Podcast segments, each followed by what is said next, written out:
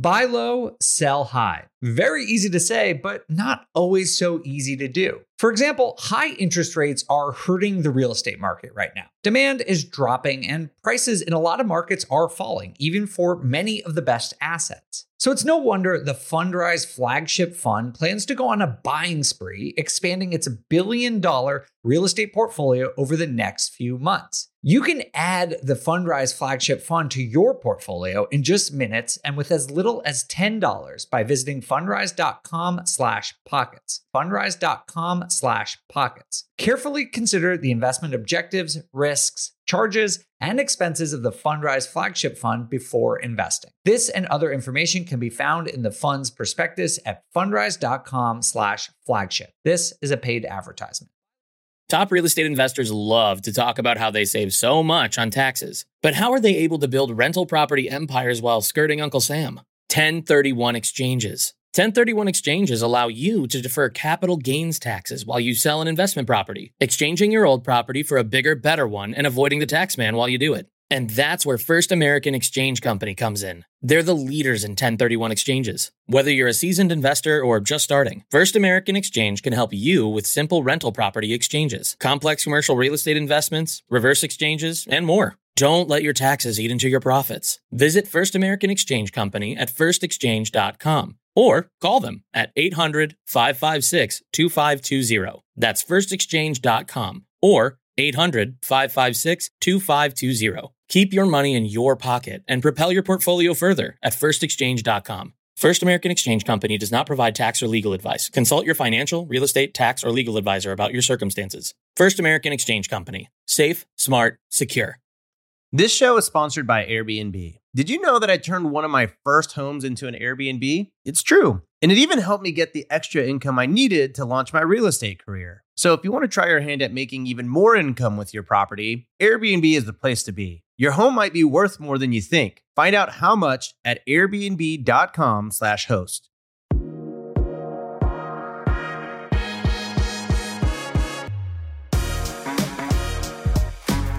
Hey everyone, welcome to On the Market. I'm your host, Dave Meyer.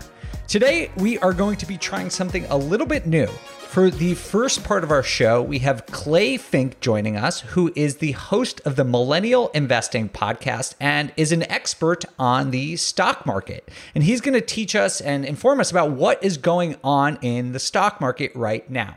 And I know, listen, I work for Bigger Pockets. I get that most of the people listening to this are active or aspiring real estate investors. But it is really important for real estate investors and investors of all type to understand what is going on in different asset classes because as clay is going to explain to all of us today you will see that there are correlations and that these asset classes although they're different are really interrelated and a lot of the same principles about investing apply during the second half of the show, Kathy, James, and Henry joined me to break down what we learned from Clay and talk about how real estate investors should use the information that we learn and how to use the stock market to further your real estate investing career.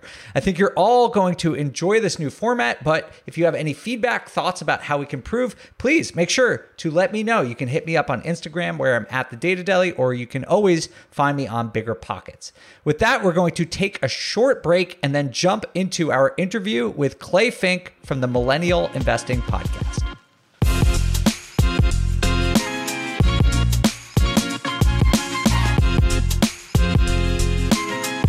Clay Finck, welcome to the On the Market podcast. Thanks so much for being here.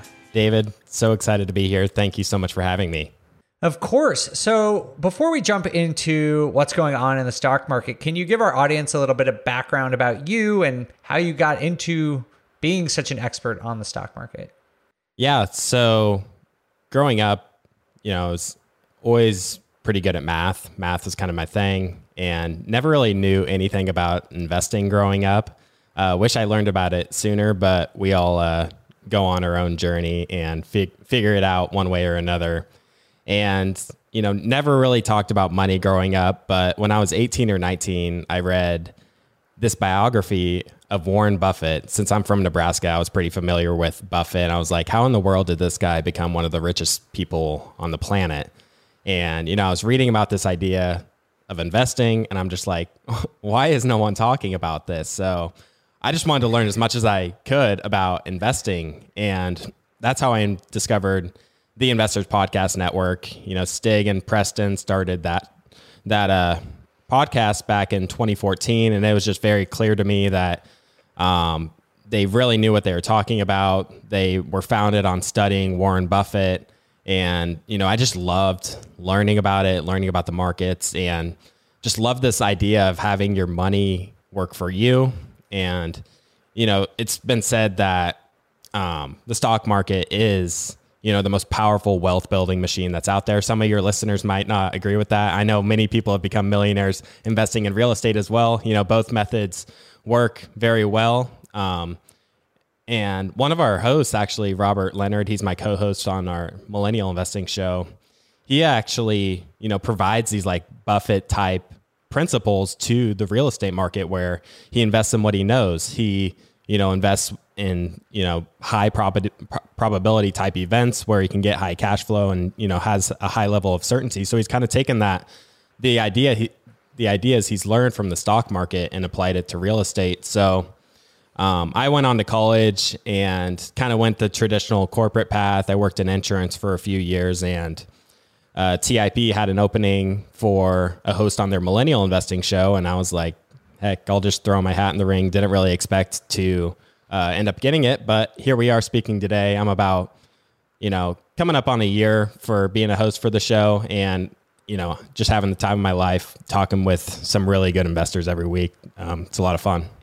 Good for you. That that's an awesome story. I really enjoyed hearing that, and I do think that our audience would probably debate on the stock market versus uh, real estate. But personally, I believe that it doesn't have to be either or. That these things are supplementary, and that's the whole reason why we wanted to have you on to talk about how you can build wealth and even p- passive income through the stock market, which we'll get to in a minute. But I'd like to start just by addressing the elephant in the room, which is the stock market's recent performance, at least over the over 2022, has been a fairly significant decline. So, could you give us a summary of where the market is today and maybe provide some historical context about the era we're in right now? Absolutely. So, I just checked prior to this recording. The S&P 500's down roughly 20% year to date. Um, a lot of investors are probably pretty spooked. And, you know, really what's been driving the markets, you know, from our view over the past few years is really driven by what the Federal Reserve is doing. And this is where it kind of goes over people's heads, but I'm going to try and simplify things as much as I can here. Um, so the Federal Reserve you know, just really has its hands in the overall financial markets.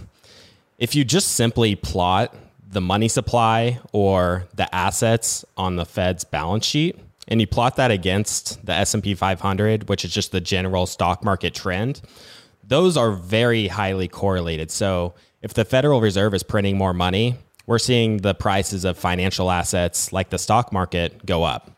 And when they stop printing money or they kind of taper things down or normalize, then you see the stock market kind of throw a fit and kind of pull back.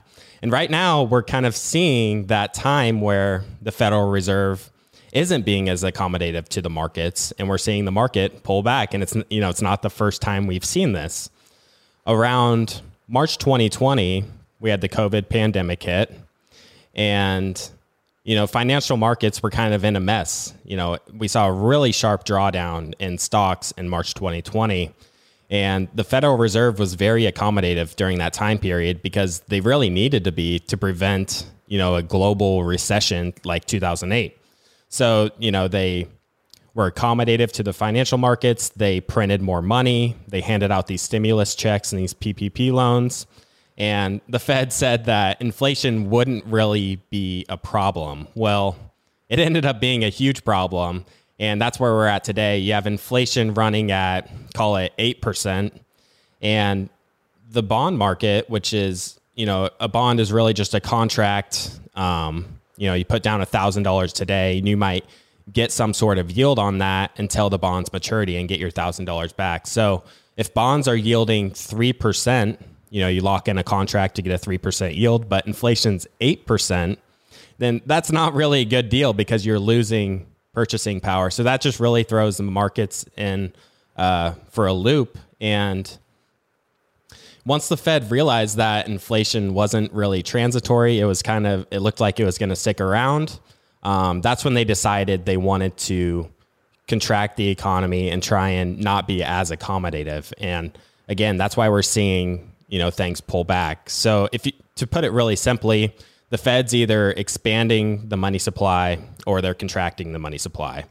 Uh, since March 2020, they were really just expanding it, and we saw asset prices explode. The stocks go up. Uh, real estate as well is kind of correlated with that. So real estate markets went up as well, and interest rates play into it um, too because the Fed has influence on where interest rates are set. So right now, the Fed isn't you know expanding or you know providing that easing.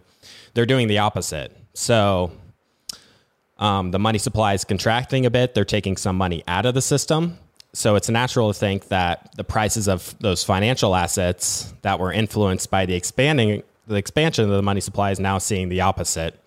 Um, and I guess I'll also mention that if you look back at history, you look at, like I mentioned, March 2020, when the Fed needs to be accommodative to the markets, they will. So it's my expectation that eventually things are likely to break down. So we're going to see some sort of um, breakdown in the economy. I don't know where exactly it's going to be. Um, and once the Fed re- recognizes that um, liquidity needs to be added to the system, they need to provide more money to um, help fill the gap somewhere it's needed. Um, they're going to do that. They did that in March 2020. Um, the repo market, which we don't have to dig into, it's essentially kind of the plumbing of the financial system. That that had liquidity issues in September 2019, and you know they stepped in and provided liquidity there because that's really their job. They're the lender of last resort. They're the banks for banks, and since our economy is largely driven by credit and all these loans out there, a lot of the money out there is just loans given out by a bank um, you can run into issues when um, when there's liquidity issues, especially with these larger institutions. Thank you for that. That's, that's super helpful. So it sounds like similar to the real estate market, we're just seeing that the Fed was being very supportive to the economy, and in particular, when monetary supply is increased, you see asset values go up. That happened in real estate, that happened in the stock market. And now that the Fed is changing course, we are seeing that reverse in the stock market. Now, it's not reversing yet in the housing market. We've talked a lot about on the show, so we're not going to get into that here. Um, but it sounds like what you're saying is that perhaps until you know the Fed's raising rates until inflation goes down or until economic activity declines to the point where they're like, okay, we can live with a little bit of inflation, but we have to add monetary supply to make sure this recession that we are likely in or going into doesn't get too deep and too serious. And if that's the case, do you expect the stock market to sort of be in a bear market or remain relatively flat until the Fed again changes course and starts adding liquidity in the market by lowering rates? Yeah, 100%. I think um, we could definitely see more downside, you know, given that the Fed is taking money out of the system and they're raising interest rates. And we can talk about that relationship if you'd like. But yeah, I expect, you know, I wouldn't, I guess I shouldn't say I expect, I wouldn't be surprised to see a, more downside from here. Um, the Fed, you know, is really trying to tackle the inflation problem.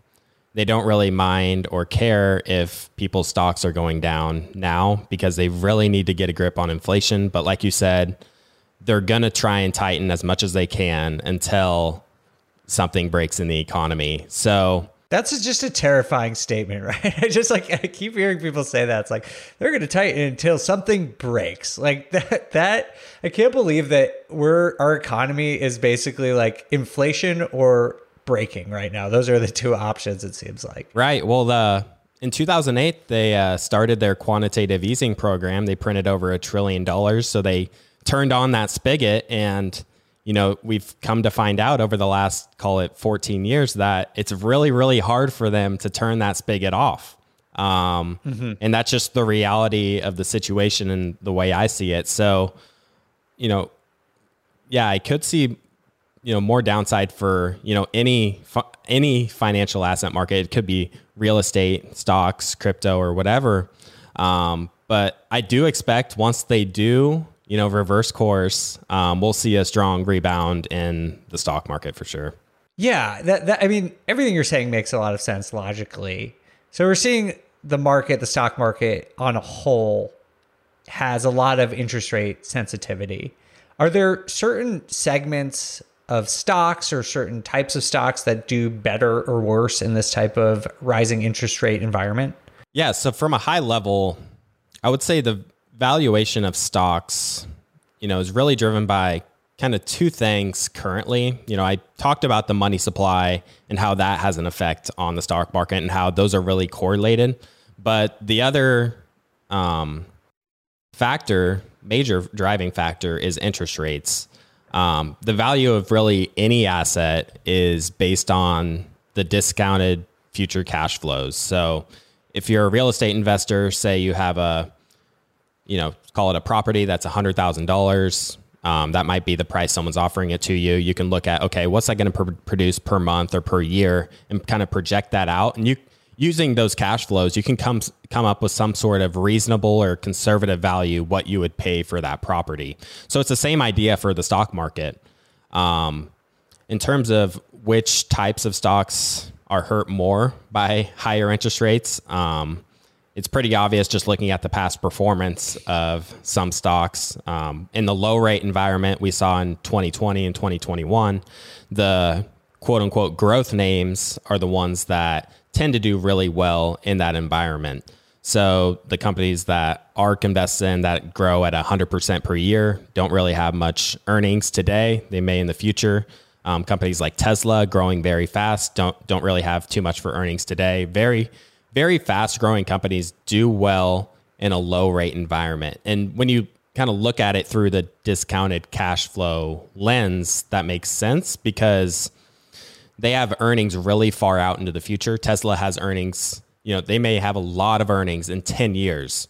When you discount that at 2%, um, that really doesn't bring down those earnings too much. But if you discount it at 6% or 8%, you know that really hurts tes- the value of Tesla today.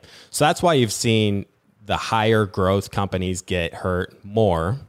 And then you look at, you know, say a stable um, company that isn't growing near as fast. You can call that a value stock. Um, I'll just pull a company like Costco.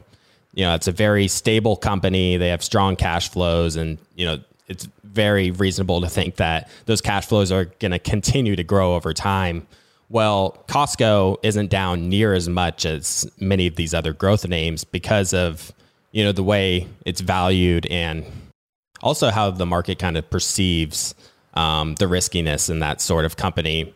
So, yeah, I guess the big takeaway here is that the value of stocks are really driven by you know Federal Reserve policy for sure, and then also interest rates as well. So, um, a big question might be where are interest rates going to go in the future? You have some people saying that we're going to see higher rates because of the high inflation. Um, I would maybe push back on that because the Fed wants to maybe be accommodative in the future. So that would mean they would need to lower rates to stimulate the economy. Um, but in terms of my strategy, you know, I just look to try and buy and hold really good companies or just simply index funds, and we can dig into that um, if you'd like as well. Yeah, that's that's a great segue because I do want to talk about our to our audience who is mostly real estate investors, aspiring investors, but I would imagine that the vast majority of people listening are also interested in investing in the stock market. And even if you're not, understanding the stock market is vitally important because what happens in one major asset class like the stock market or you referenced the bond market earlier has a huge implication on what happens in the real estate market and vice versa because people investors are always chasing yield they're chasing the best opportunity and so if some asset classes are performing poorly and other ones are doing well you could see money going from the stock market or crypto into real estate or vice versa. So, even if you're not interested in investing, super important to understand this. But I do want to talk about if there are opportunities right now because I am a complete novice, but I look at the stock market and I'm fortunate because I'm not trying to retire anytime soon. And so, although I don't like seeing my portfolio go down, I have confidence that it will go back up um, in, in the future. And I'm looking at some of these stocks. I'm like, ooh, it's a sale. You know, like there's all this stuff discounted. Is that a stupid way to look at it? Or are there actually opportunities right now? Yeah, absolutely. You know, you can find opportunities out there. Um, I guess zooming out a bit, TIP was really founded on studying Warren Buffett's value investing principles. So we are looking to pay a fair price for the investments we have. Um, for those who aren't familiar with Buffett, you know he's really looking for businesses that are really easy to understand, um, companies that have a strong moat or competitive advantage. So you know their earnings are expected to continue far into the future and you know he's looking for a company that's trading at a price that's attractive to him. And then it's also companies that are growing and have stable earnings and have good management. So you know i do have like a list um, like a watch list of stocks that i'm kind of keeping my eye on. And we have a tool here at tip there are a lot of stock investing tools but tip has one called tip finance that i use to kind of determine an, expected return I can get on a stock. So I could punch in, okay, what's the stock going to earn maybe next year? What do I expect those earnings to grow at? And then, you know, essentially there's a calculator that says, you know, if you if you bought the stock today, you would get this return. So that's, you know, kind of my process for how I'm looking at stocks. Um, at any point in time, you might have, you know, good opportunities. It's just depending on what sort of yield or rate of return you're looking to get you know, the stock might be, Apple might be trading at $150 today. Say I could punch, punch it in the calculator, say I come up with a, call it a six or 8% expected return. Obviously, the price could go even lower, but that pushes my expected return even higher. So when you find those companies that you want to own for the long term and those they're really good businesses and you know they aren't materially affected by these short-term swings in the market, then you can treat any dip as a buying opportunity given you know you're applying those strict principles and buying those really good businesses. Outside of that i'm really i'm always dollar cost averaging into index funds. I specifically do voo and qqq uh, voo is just an s&p 500 fund which is just the general stock market. And then qqq is just a technology etf which which is like the nasdaq so it's many of the big tech companies. I love the idea of dollar cost averaging. It's actually something I do both in the stock market, still doing it now, buying in at a regular interval. I do it with real estate as well. But could you just explain to our audience what dollar cost averaging is? Yeah. So, dollar cost averaging is essentially taking the timing out of the market completely. So, say you get paid from your job every two weeks on Friday, you can set up, say with Vanguard, you can set up an automatic purchase of say an index fund like VOO. So I can, you know, set up on Vanguard every two weeks, the day I get paid, I'm going to put this much into the ETF. Um, there's a ton of benefits to this. You know, you're taking timing and the emotions completely out of it. You know, if you just let the money kind of pile up in your bank account, you might try and buy when things are really hot. So you're buying really high, which, you know, which is not a good thing, obviously. And then when things dump down to the drain, um, you might be trying to sell. So it really just automates your whole process and you know takes the human emotions out of it. So I think both of those are really key. And you mentioned the real estate. You know, I hear so many people saying that, "Oh, I don't want to get into real estate because the market's going to crash or whatever."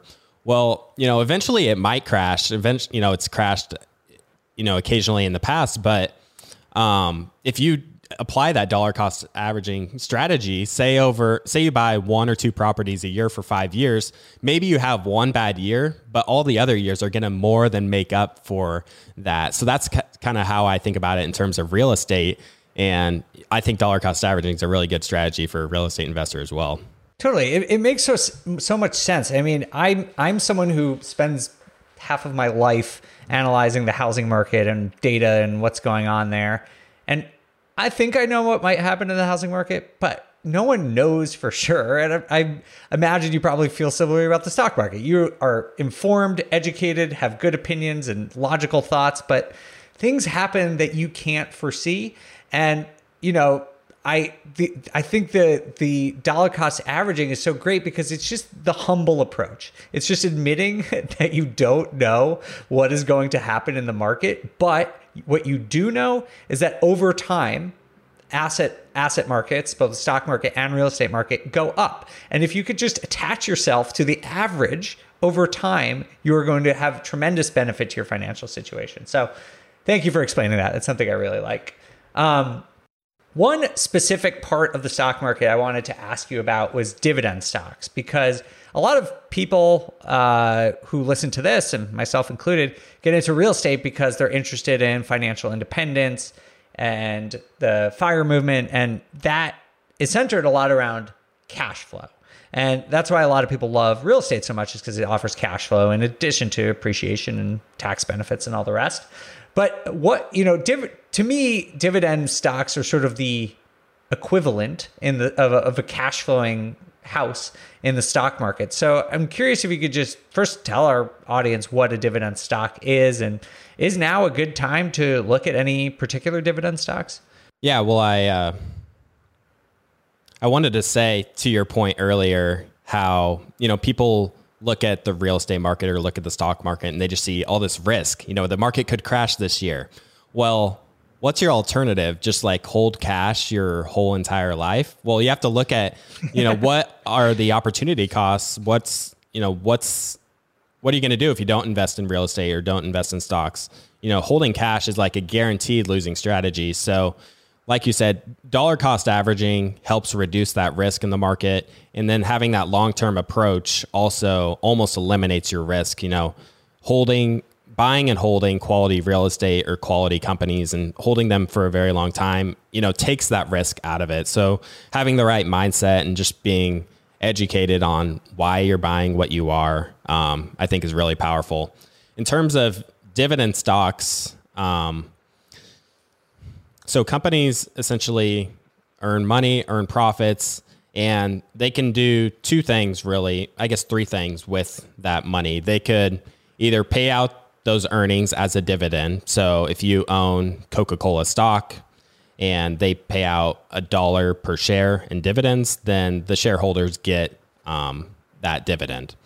Other things the company could do with those earnings is either buy back shares. So many companies do this. Apple is one that um, is very popular for doing this and has led to the stock um, performance doing very well. So they can take some of those earnings and buy back the shares. That makes the existing shareholders own more of the business. Um, Buffett's a huge fan of share buybacks. And the third thing a company can do with their earnings is just simply reinvest back into the business. And, you know, different strategies are good for different companies. A company that's more in growth mode, say like Tesla, they do not want to pay a dividend because they have all these opportunities in the market in terms of electric vehicles and reinvesting back into the business.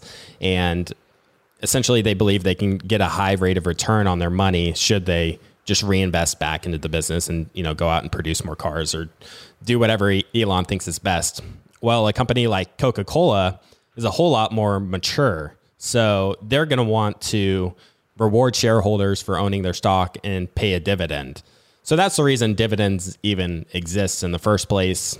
For you know, someone who's newer to investing, I think index funds are a really good place to start for dividends. I'm going to mention two here. One is VYM, which is a Vanguard high dividend ETF. I think it's a really good option. They pay a dividend quarterly, which is every three months. So you get four dividend payments per year.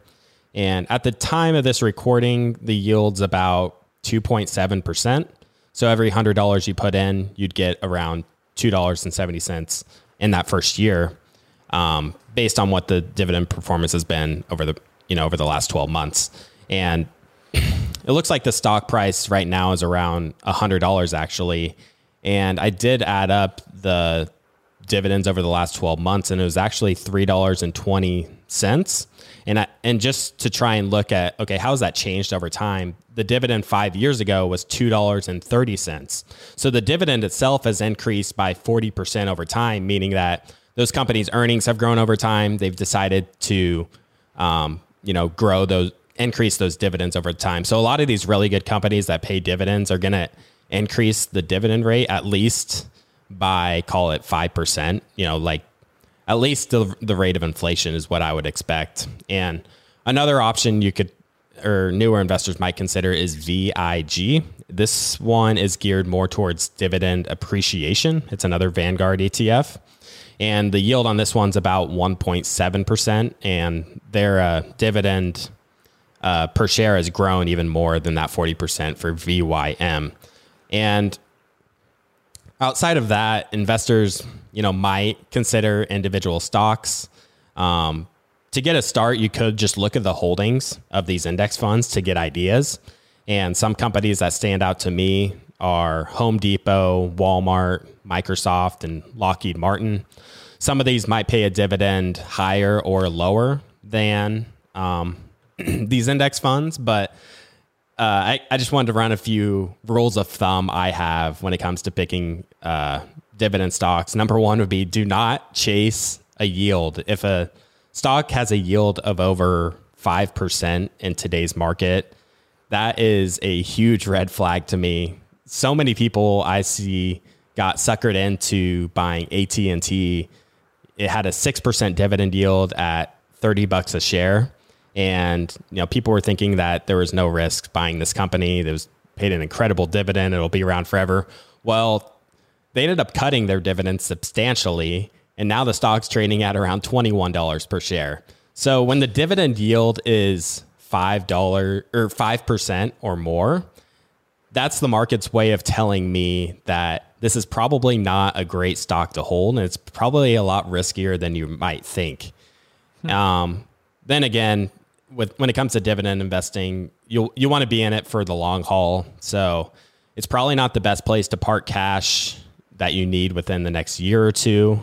Um, dividends probably aren't dividend stocks probably aren't your best bet for short term cash. And then um, if it were me, I'd again try and stick to Buffett's principles. Companies that are easy to understand, they have a strong moat and competitive and competitive advantage, and um, they have a generally a lower PE and they're trading at a, you know, a lower they're more of a value stock rather than a growth stock. That's awesome. Thank you so much. I think there's this uh, thought process in the world of real estate that there's no way to get cash flow from the stock market, but clearly there is. But you know, the cash flow rates are probably not what you would expect in real estate. You know, we're we're looking for some of us, I, I, actually tend on the lower side of caring about cash flow um, right now, but you know, you still want five, six percent cash flow minimum. Most some people are only looking for deals over ten percent, but if you are looking for a diversified portfolio that produces cash flow, dividend stocks can provide the dual benefits that cash flowing real estate do, which is the ability to generate some cash, albeit probably less um, in terms of cash on cash return, but still can appreciate and provide uh, appreciation as well. Um, Clay, this has been super helpful. We do have to go soon, but is there anything else you think our audience should know about the current state of the stock market or um, any opportunities you see? Yeah, I guess one thing I wanted to mention is that, you know, given all this stuff with the Fed, um, two billionaires that have had a huge impact on TIP is obviously Warren Buffett, but another one's actually Ray Dalio. And Ray Dalio is actually very popular um, for this thesis thesis he put together related to the long-term debt cycle. And kind of what I was talking about earlier, essentially the Fed's kind of in this really difficult situation where, you know, they want to tackle inflation, but they want to keep markets stable and you know, they, they just really have this big conundrum. And what I will say is that I think we could be heading for a really inflationary time period. You know, they really want to tackle inflation now, but they might not have, you know, a good way to really do that. Um, they can't, they might not have a way to tackle that inflation problem without things really breaking down and we enter a really bad recession. So, given what we've learned from Ray Dalio, we think, you know, money printing is likely to continue. And that might mean a really inflationary time period. And you might think about how you might position yourself if we enter that sort of time period. And, you know, I can't help but think about real estate investors. They are in like the perfect situation for this type of scenario where they're taking on a loan and they have these, you know, it's likely a 30 year fixed loan or 15 year, whatever the loan term might be. But oftentimes it's a fixed mortgage. So you're making those fixed payments every month. So if you have high inflation, that means your payments are getting easier to pay off over time. You have, if you have good real estate, you likely have tenants occupying that real estate every single month. So rents are increasing over time because there's inflation. So that's just extra profit for you. Also, obviously, your expenses are going to increase some as well. But um, I guess extra icing on the cake is what you real estate investors might call it is the appreciation. If there's an inflationary time period, the dollar gets worth, you know, becomes worth less over time. It might be a different currency for you given you're in Europe, depending on where you're depending on where you're investing. Um, but you know, the dollar's getting worth less becoming worth less over time. So that means the, the appreciation of real estate. So it's just this really good um, scenario for real estate investors, I think, given they're buying and holding quality properties. Um, and then the same thing kind of applies to quality um, individual stocks. You know, the great companies are able to increase their prices over time. They're able to, um, they have that pricing power to be sort of an inflation hedge and help help them weather through that storm. Clay, that was awesome. I wasn't expecting a, a, real estate investing pitch from you, but I certainly appreciate it. This has been super helpful. And uh, I think, on behalf of our, our audience who might not be as familiar with this topic, um, this has been um, a great primer and helps understand the, the state of the, the current stock market and the economy as a whole. If people want to learn more about the stock market or you, Clay, where can they do that? Yeah, I host the Millennial Investing Podcast. Uh, that's the name of the show. It's under the Investors Podcast Network, is the company. Uh, they have two different um, shows under their network. Um, my co-host Robert Leonard actually has a real estate show as well. It's called Real Estate 101. So he hosts a show that's released on Mondays. Then I host a show on the Millennial Investing feed that we release on Tuesdays and Thursdays. Awesome. Great. Yeah, I was actually chatting with Robert earlier today, and hopefully we're going to have him on the show at some point too, because he seems like a, a great investor to connect with. Clay, thank you so much. If you want to learn more, check out Clay's podcast. We really appreciate you being here. Thanks so much, David. You're trying to close on your next rental, so why is your insurance company dragging its feet? With long lead times and never ending paper forms, it's no wonder it takes forever to finally get a policy. Modern investors deserve better. They deserve steadily.com. At steadily.com, you'll get fast, affordable landlord insurance available online 24 7 in just a few clicks. You can even get next day coverage, which takes just minutes, by the way, to obtain. And you can do it all from your phone. Steadily was founded by landlords who created insurance products tailored to the unique needs of this industry. It's their sole focus, and that's why landlords nationwide consistently rate them 4.8 out of 5 stars. So whether you've got a single family, short term, or multifamily portfolio, steadily.com can secure the best coverage at the best price to protect your properties. Discover how Steadily can save you both time and money on your rental property insurance. Visit steadily.com for a commitment free quote tailored to your needs today. Seeking the truth never gets old. Introducing June's Journey, the free to play mobile game that will immerse you in a thrilling murder mystery. Join June Parker as she uncovers hidden objects and clues to solve her sister's death in a beautifully illustrated world set in the roaring 20s. With new chapters added every week, the excitement never ends. Download June's Journey now on your Android or iOS device or play on PC through Facebook Games.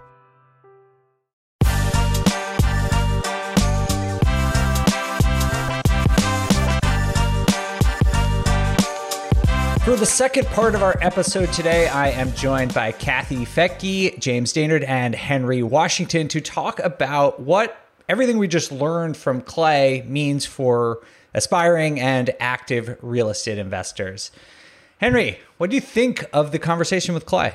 No, I enjoyed it, man. Um, uh, here's why I enjoyed it. One, uh, he was a bigger fan of real estate than I thought he was going to be, so that's awesome. Totally, I thought he was going to just be slamming on real estate the whole time, but he's kind of supported us. Absolutely, I love the way he he kind of summed up um, the the the economic market that we're in, and that we may see an inflationary period um, uh, continue, and the best hedge in his eyes for doing that. He felt like real estate investors were in kind of the best position um, given that economic environment because we, we've talked about it many times as real estate being an amazing hedge against inflation. So that's comforting to hear in a world of not comforting news every day.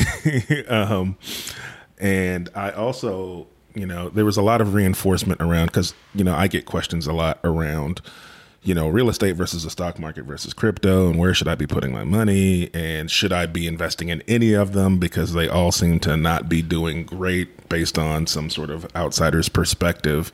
And uh, the theme that I heard was um, long term investing, no matter your market or, or investment platform, seems to be what people should be looking at is you buy things that you feel like a are good companies or are good properties and you buy them when you feel like the market conditions best suit you and then you hold those things for the long term and you see the trajectory of the stock market. If you t- if you take a zoomed out look at the stock market over the last you know 50 years you're going to see a growth right? Same thing with real estate. And so just it, it, it's you know be smart about your entries buy things that um, you feel like are valuable that fit your investing strategy and then hold those great things and you should see a decent return.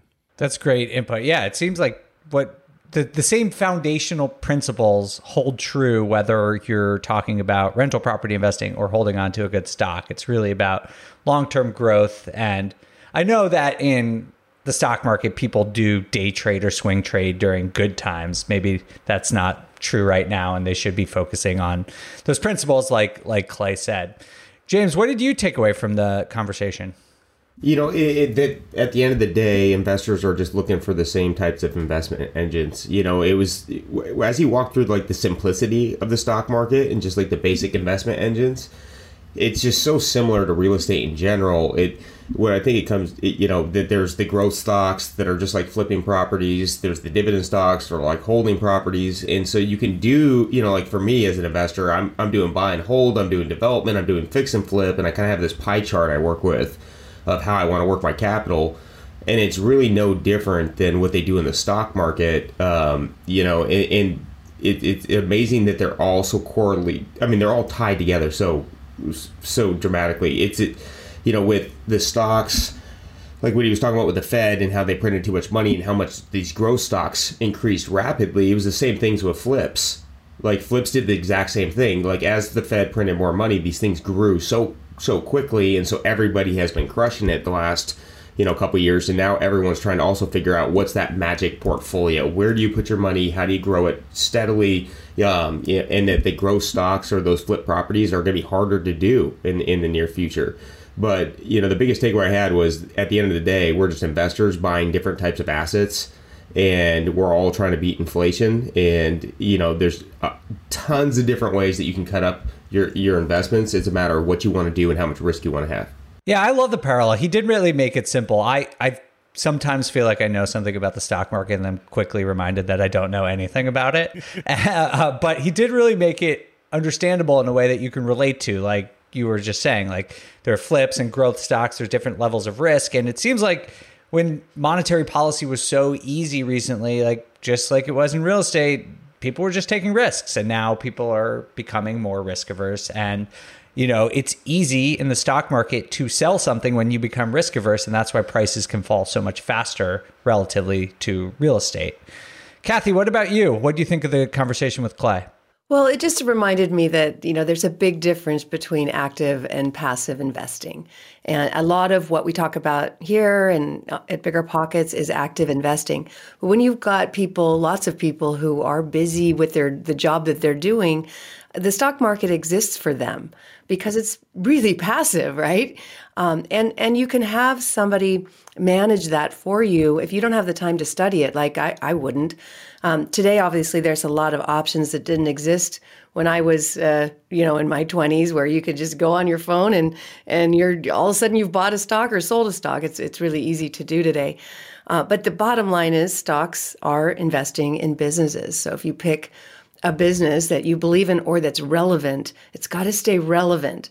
So like any any investment, it's so important to to pay attention if you don't have somebody managing it for you, because big companies that seem steady can become obsolete when new technology wipes them out. You know, there was a time when we were really well. Look, look at Net, Netflix, for example. They were able to uh, you know, adapt with the times. But think of all the companies that went under who didn't. You know, Netflix went to streaming, and they they really, you know, nailed it. Although I don't know if they're making any profit, and I wouldn't necessarily invest there because I I would need somebody to manage my stocks because I don't have the time to study. Do you do you invest in the stock market though? Yeah, we do a little because we wanted to play with the new things that are out there, you know, and, just buy stocks on our phone and see what people are doing. And in uh, in 2020, it just made sense. You know, we were like, oh, so many solid companies were were down, so we bought the dip, and and that worked out really well. And even even with stocks going down uh, this year we, we made money. So that that was just fun. I look at it more like a gamble a fun little gamble that we were trying to learn. But if i were going to put millions in the stock market you better believe i would have someone manage that for me who has an excellent track record. And that's the same in real estate. I, I feel like sometimes passive investors get snubbed a little bit because they're you know they have to trust someone else they're busy or they're retired and they don't have time to be active. And that's why syndications can be so great because it's it's like a stock. It's usually in an LLC, which is you're buying a, a unit versus a, a stock because it's you know again in, a, in an LLC, but it's the same idea. You're trusting someone else to manage this investment for you because they know it better, they have more experience, and they have the time, and maybe you don't that's what I've been doing for years. And I, I sometimes see in the in the comments, you know, uh, you know, why would someone buy a quote unquote turnkey property? Well, because they're busy. You know, I, I have people from all over the world that that can't come to America to do the things that, that you know that active investors do. There's lots of passive investors out there that need the stock market, that need syndications, that need turnkey property. Totally, yeah. There's, I mean, Bigger Pockets was basically invented because most people don't want to take the time to learn about other asset classes it's just like sort of the default right you you grow up and you're taught the way to invest is the stock market you don't even really necessarily learn that there are other ways to invest and i think that's changing largely because of bigger pockets and crypto and what you all are doing um, but yeah i think that's a really interesting point um, and about how syndications and passive real estate investing is sort of a good alternative for people who might have heard this episode and think, yeah, no, stock market's not for me. Henry, what is your personal experience and exposure to the stock market? Yeah, um, I started investing in the stock market uh, late, well, probably early 20, late 2020, early 2021. And um, I did it um, like a lot of people, we were home during the pandemic, and I found myself with more time to research things than I than I typically had, and so I had also started a side hustle um, that started to produce income, more income than I was expecting it to produce, and so I just I had cash sitting in a bank account, and that scared me, and so I wanted to put that somewhere um, where I could put it fairly quickly and yield a, and, and, get a return on it. And so, like with real estate, yes, I could have put it to work in real estate, but not as quickly, right? I got to go out and I got to find the good deal, right, to put the money into and those sorts of things. And so, I started to learn about the stock market, and what I learned was there's a lot to learn, just just like with real estate. And so, I wanted to be as simple and as hands off as possible. Um, while still managing it myself. And so um, I just I just decided to buy about two to three companies that I believe in. And I would dollar cost average into those. They talked a little bit about that on the show, what dollar cost averaging is. And so I dollar cost averaged into two to three stocks that I believed in and uh, individual companies, and then as well as two to three ETFs. And I haven't veered from that strategy. The plan is to hold them for at least 10 years. And so I don't pay attention to when it's up and when it's down um, because I haven't hit my time to look at whether I should liquidate those or not. And so I just, it literally takes the emotion out of it for me. If things are tanking, the news doesn't scare me because my plan is to hold and I will just stick to that plan regardless of what the market's doing. I am I am surprised, honestly. Henry and Kathy, you both pick individual stocks. I thought you were all three of you would say oh, I just put in an index fund or I just use Betterment or something like that or one of those robo advisors. But I, I respect it. But I guess if you're just treating it as something fun, Kathy, you would just pick something because that is more fun. um, James, are you the same way? Do you pick do you pick pick individual stocks? I, I do. Unfortunately, I do. Uh, that those one of the worst things I ever did was download the the trading app on my phone because it's like it is like Kathy said it's kind of gambling for me. It's just like, a game. It, it yeah, they make it into a game. It's fun. Yeah. It is a game that I'm not good at. That's what I've learned because because you know I'm a buy and hold guy, but I'm also a flipper. And on the short term, I'm not good at being patient, and I like buy like I, I get I I would say I have made the mistake, and this is the funny thing is when people come into my office as a real estate broker, I always tell my clients, don't buy what you don't know because you can, it's high risk, right? And if you don't really understand it, learn about it, go to bigger pockets, and get educated. And then, because if you don't, if you make uneducated decisions, you can have some major consequences out of that. And and then, soon as I tell people that, I turn around, get on my little app, and I start buying stuff and selling stuff, and it just goes, it goes red.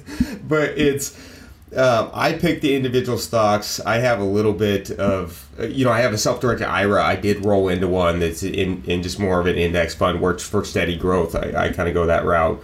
Uh, it was a very small IRA. Other than that, I, I, I have slowly pulled my cash out of my app, and uh, I, what I have learned is Henry is completely right. Buy in the long term, like buying and steadily growing the right move because I don't know what I'm doing. Like if I'm a flipper and I get into the market, or I'm a buy and hold person, I get into start flipping and I haven't learned my processes, it's not going to go that well. And if I don't know it, I go for steady growth. Um, because other than that, I'm just making uneducated. Actually, a good buddy of mine, he's a financial planner. He just said, he goes, "What you're doing is no different than gambling." And you might as well have more fun and go to Vegas. He's like, because you're sitting in your bed playing on your app when you could be having this great time in Vegas. He goes, and your odds are better there than what you're doing right now. so, and you get free drinks. Free drinks. But I have definitely got some tax write offs this year from the trading app, and that, that's, a, that's about. Oh, you took some losses. In yeah, because I took a bad one. I went up against Elon Musk, and that was a bad idea.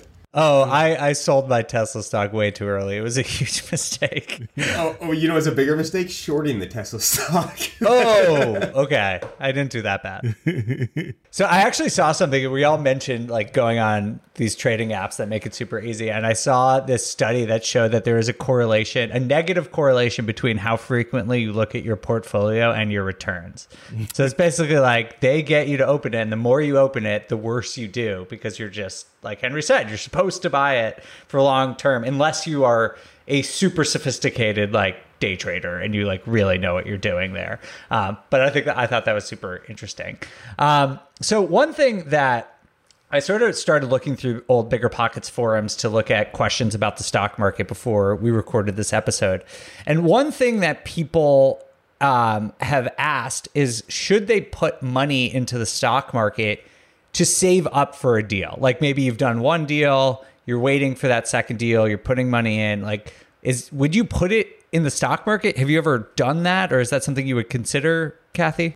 Oh, No, I haven't done that. I really like, if, you know, talking about passive investing, I would prefer to do notes and lend to flippers who have a, a track record because to me, that's a solid, safe return. It's secured generally to the property and, and be three or four month hold. That's where I put it and generally get about 10 to 12% that I can really count on and I don't have to worry.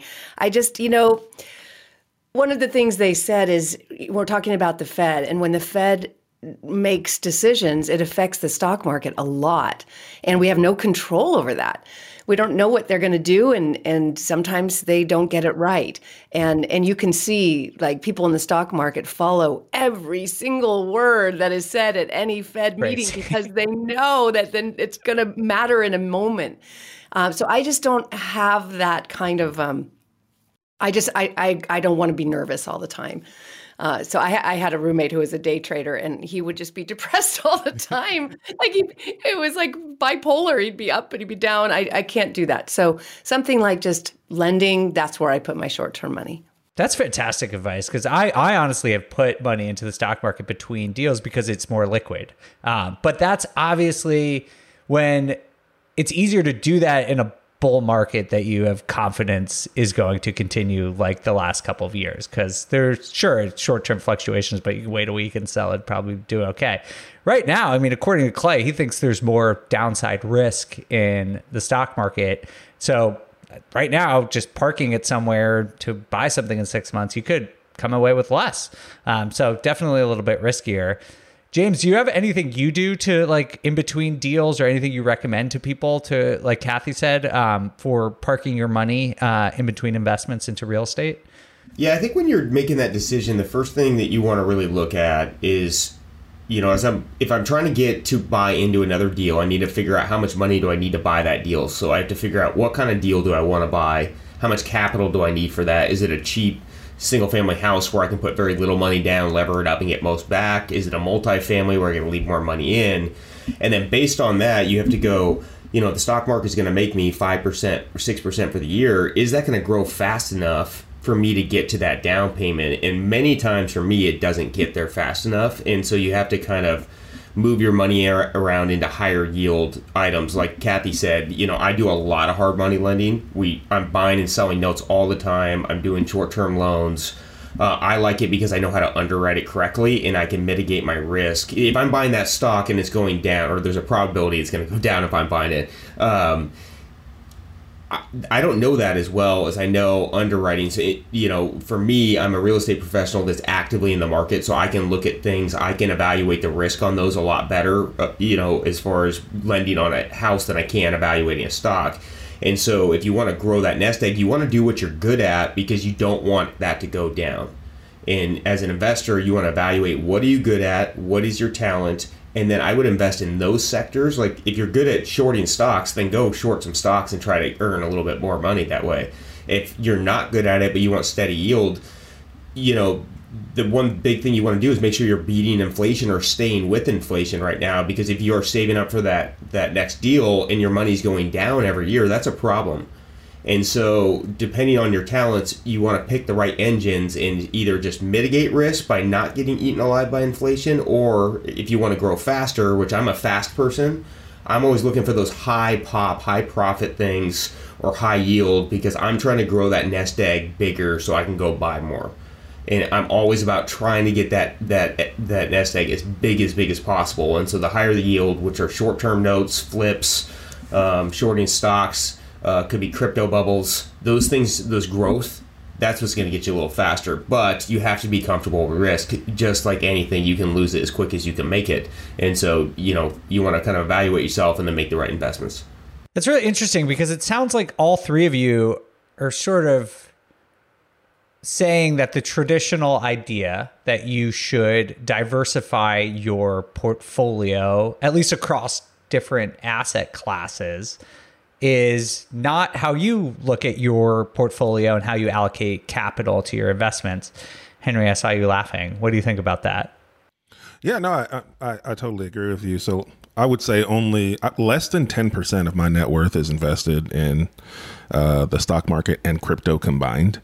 Um, and so I don't have a ton of my, my you know, wealth in those markets. Um, because I just love real estate. I understand real estate for all the reasons James just said. Like, if I need money quick, I know how to do that in real estate better than I know how to do that in any other type of market. If I need money long term, I know how to do that in real estate better than I know how to do that in the stock market or crypto or anywhere else. And so I am going to diversify my portfolio within real estate first because I understand most investment strategies in the real estate realm well. Whereas uh, in the stock market, I understand like one strategy, which and it's not a strategy that returns me returns me you know tons and tons of dollars month over month. It's a long term play, and I don't even know if that worked yet because it hasn't been ten years of me holding those stocks, right? So um, I'm I'm I'm putting like you said uh, during the interview, it's putting the average to work for you. If I zoom out 10 years, I can see that there's probably going to be growth within that 10 years based on history in the stock market. And I'm betting that that continues over the next 10 years. It's just taking that the averages and putting them in my favor, you know, TBD on how well it works and or doesn't work. So if I need money quickly, I'm going to look I'm going to look within real estate, just like Kathy or James is, to turn some money around quickly um, versus anywhere else. Kathy, I'm curious. You know, with the people you work with, um, you you often correct me if I'm wrong. Raise money from you know a lot of passive investors. Are these are, are a lot of just generally speaking the people who invest with you? primarily invested in other asset classes and then they turn to you for real estate diversification or are these people who are like primarily real estate investors? It kind of started with people who maybe sensed something was wrong. Uh, you know, our company started in 2003, so you could kind of see, "Well, this might not turn out well," and and people who could sense that uh, wanted to get their money out of the stock market and into something else that that just felt more stable. And at the time, we were helping people buy cash flow properties in Texas that cat, you know, they were brand new and they cash flowed and it made sense. So we had a lot of people self direct their IRAs, get it out of the market, buy these solid properties in Texas, and they didn't even feel that downturn. Um, you know, so that was exciting to be able to help people avert um, catastrophe. And if you're in your 50s and 60s and 70s, you're not taking risks. Um, you know, my my nephews take big risks. They put they live in their cars. They have they make over a hundred thousand dollars, and they they totally gamble with it. And they, you know, my sweet nephew, he lost all of it because he betted against some things and it, he was wrong. Uh, but that's okay. He'll just he's young. He's in his early twenties. But when you're in your fifties and sixties, you don't want to start over. So a lot of these people just have saw what happened in 2008 are starting to get the jitters again just don't want to lose everything again. So when we can show them, look, we, we have syndications where you're secured in a, a you know first position, or you know you're we're there's low LTVs on this. When when we can show them it's a, a hard asset that cash flows and is in a growth market, that feels better to people who are looking at retirement or well into retirement. And do you do you see it as risky yourself, being almost primarily invested in real estate? Almost entirely, I should say. Almost um, entirely. You know, the biggest risk I've taken in real estate is not listening to myself. Honestly, you know, I give all this advice and then, you know, sometimes don't take it. But a lot of the syndications we first did were slam dunks because we were buying in in 2010. Yeah, everything was so cheap. Um, then we we you know we've been very much into land development, and that has been highly challenged and doesn't cash flow. So I you know I I'm not looking for more ground up development deals, even though I'm sure you know people have made lots of money in them. That tends to be a little bit more risky. So just as a passive investor just kind of got to know which investments are riskier than others. If you're going to go into an apartment say that's a c class apartment and it has a deep deep renovation there's a little bit little bit more risk there because you're renovating something we we had a lot of challenges with something like that that we did whereas you're going to buy more of a b or a class newer property that only needs a little bit of renovation and is in a really good part of town that's going to be less risk especially if the the loan is lower. So if if the LTV is going to be, you know, I have I have older investors who they don't want to invest in anything where the LTV is over sixty five percent. You know, they just don't want risk, and that's fine. You know, um, and so that's a lot of what we focus on is we offer different things where it'll be just a lending fund at 60% LTV. That's, you're not supposed to say safe, but that's pretty secure uh, versus the land development where I'll go into it saying, look, this is risky, but the return could be really amazing. That's great advice. I mean, yeah, I mean, within every asset class, you know, crypto, stock, real estate, there are levels of risk. And even if you want to pick one, if you want to invest entirely in real estate, you can diversify your portfolio across types of real estate investing, just like you can do in the stock market too. I don't know enough about crypto to really comment on on strategies there, but I um, I'm with James. My my my crypto record looks like James' stock record, I think. um, but uh, I will just say before we go, I, I, guess I take a little bit more diverse uh, approach here. I'd say probably 25% of my net worth, 30% maybe is in the stock market. And I honestly, I think it's mostly because of FOMO. I don't want to like miss out if the stock market like goes on some run. Um, but I do generally, at least over the last few years, have like put money into the stock market, tried to let it in, improve while I'm waiting between deals. But that's because the stock market was like clearly in a bull market over the last decade and it was pretty relatively safe to just buy into index funds. So there are definitely different approaches to it. it sounds like the three of you almost entirely in real estate, but I do think there's a good amount of uh, smaller investors, myself being one of them, who uh, do a little bit more diversification because I am, you know, a lot passive, just like Kathy was saying, have a full time job um, and like to look for different ways to invest passively. Okay, well, thank you, all three of you, for that. That was super helpful. And if you all listening to this like this kind of episode, we'd love to hear from you. Um, you can find any of us on Instagram, but I think the really good, what we're really looking for is are these types of uh, shows where we look at other asset classes or alternative types of investments through the lens of real estate investing are, are helpful to you. We would love to know. So please reach out to us. Before we go, we do want to go back to our real estate roots. We actually have a deal scenario, but first, let's take a quick break and move to our crowdsource.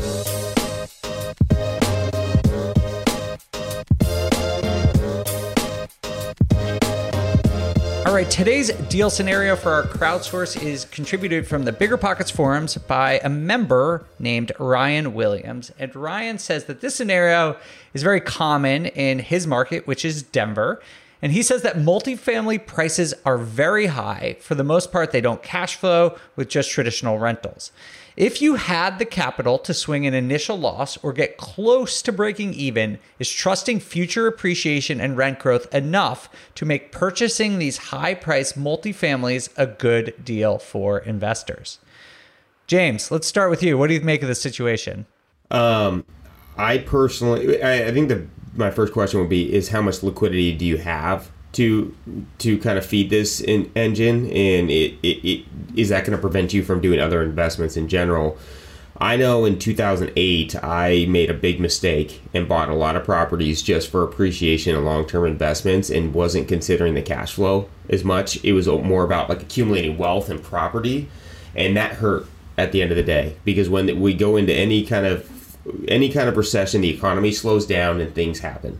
And every time it slows down, the, the negative cash flow can really hurt and it can snowball very quickly. And so you want to make sure that minimum, if you're going to buy that way, I would have at least 12 months of mortgage payments set aside to cover that that uh, that gap.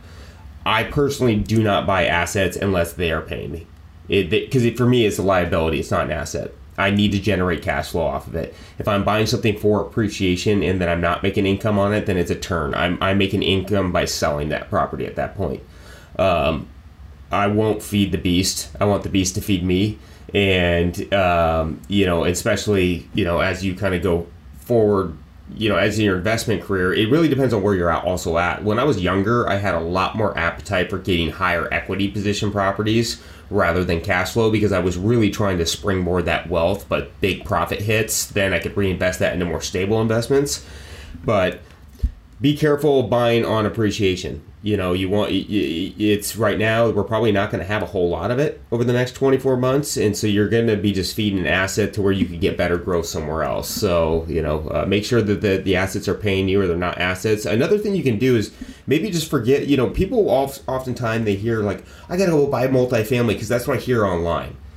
That doesn't mean that's the right strategy for you if you know you might want to look at a different asset class that can pay you to get you going get you into real estate gives you an investment and you don't have to feed it. You know like single family housing we're starting to see good cash flow on those again because the rates have spiked things are slowing down and now we can kind of get into the, the, the right type of deal.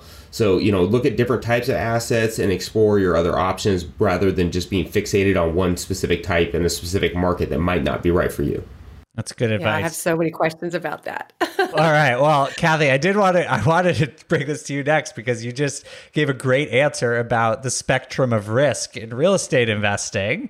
Where does this one fall on your spectrum? It's so funny because I'm I'm in California and I go to these groups and people are buying like that all the time. They're buying where are you going to find something here that cash flows? I watch people do it and they seem to make money. It's not my thing, but California has been known for appreciation over time. So people take that risk and they just assume that rents are going to go up and and values will go up over time. Again, it's not it's not for me. Um, in in Denver, what I there's so many questions I would have about this property. Is it new? Is it old? Does it need fixing? Is it you know, are you going to be like James said, are you going to be feeding it? Um, so it's actually going to be severely negative cash flow over time? Or is it newer in an up and coming area? Are you going to get bonus depreciation? That's the big one. If you have a tax problem, this apartment might be your saving grace. It might be the thing that makes you so much money just from the tax benefits alone if if it qualifies for the bonus depreciation. So I would look into that, but uh, my first reaction was doesn't sound like a great deal to me. It sounds like a headache. But again, if it's a really well lo- located property that doesn't need a lot of work, it could make sense. So, you know, too many factors there that we just don't know the answers to. If it's an old building and not in a growing area and it just breaks even, I would run and I'd run fast. All right, Henry, what's the last word on this? Yeah, so my, my gut's telling me I, I wouldn't buy that, and and here's why. Uh, for exactly what James said you're typically going to have to feed that for a while. And so even if you rent it out, there's some there's some additional you'll have to add to that mortgage payment every month since it's not going to cash flow. And then you have to consider your maintenance, your taxes, your insurance, all the uh, your vacancy, all these other things that are going to cost you money every month. So all that leads me to believe if that's a strategy that you're looking at because you're banking on the appreciation long term, then you probably have some cash sitting in your bank account, right? And if you've got some cash sitting in your bank account, I always tell people like, yes, you can't find some cash flowing multifamilies on the market in a lot of areas of the country, but you can find them off market. And so your, your strategies are like it's not that there aren't properties for you to buy it's that just you haven't figured out how to go find those properties that meet those that criteria that you're looking for yet. And if you're in a position where you've got a day job you don't have the time to go figure out how to find those properties then and you do have that cash which i'm assuming you do then do exactly what kathy talked about earlier and partner with somebody who already does that for you. So find somebody who has a fund who's going out and they're finding these off market properties that do hit the numbers and get you the return. And you can put that money to work in that fund that still produces you monthly monthly cash flow in some in some some funds will pay you monthly, some funds will pay you quarterly, right? Like so do your research and find a fund who already does the hard part for you and goes out and finds those good deals and you can get a return on your investment on the money you have sitting in your account all through real estate without you having to go and buy something. That's going to cost you money month over month. And then as you build up that capital maybe things change in the market and you can start to find more cash flowing assets later.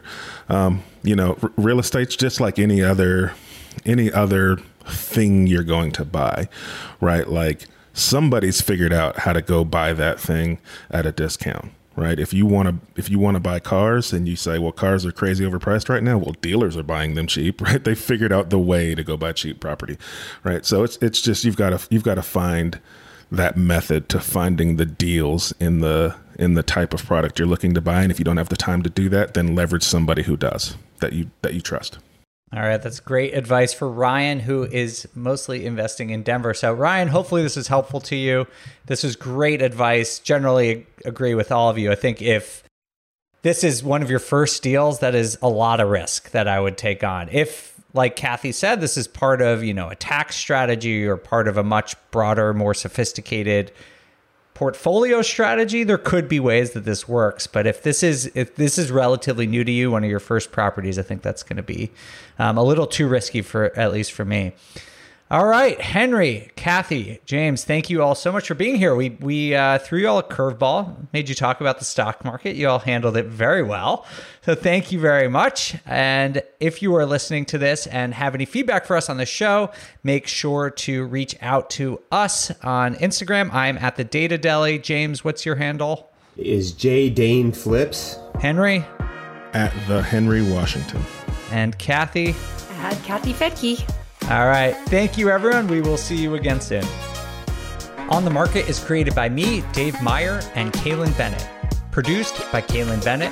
Editing by Joel Esparza and Onyx Media. Copywriting by Nate Weintraub. And a very special thanks to the entire Bigger Pockets team. The content on the show On the Market are opinions only. All listeners should independently verify data points, opinions, and investment strategies.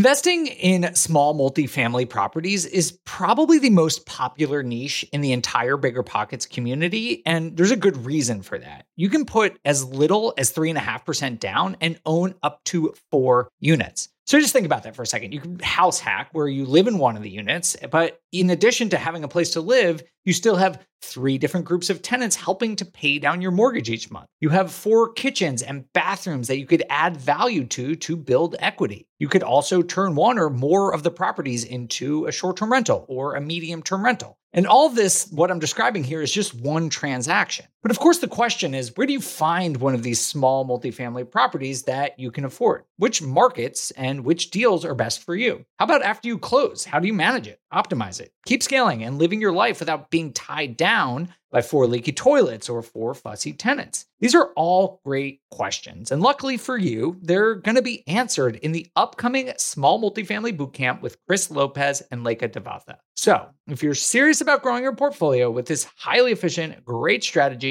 head to biggerpockets.com slash four today and join us in the Small Multifamily Bootcamp. I'll see you there. The content of this podcast is for informational purposes only. Past performance is not indicative of future results, and all hosts and participant opinions are their own. Investments in any asset, real estate included, involves risk. Use your best judgment and consult with qualified advisors before investing. Only risk capital you can afford to lose. Bigger Pockets LLC disclaims all liability for direct, indirect, consequential, or other damages arising from reliance upon information presented in this podcast.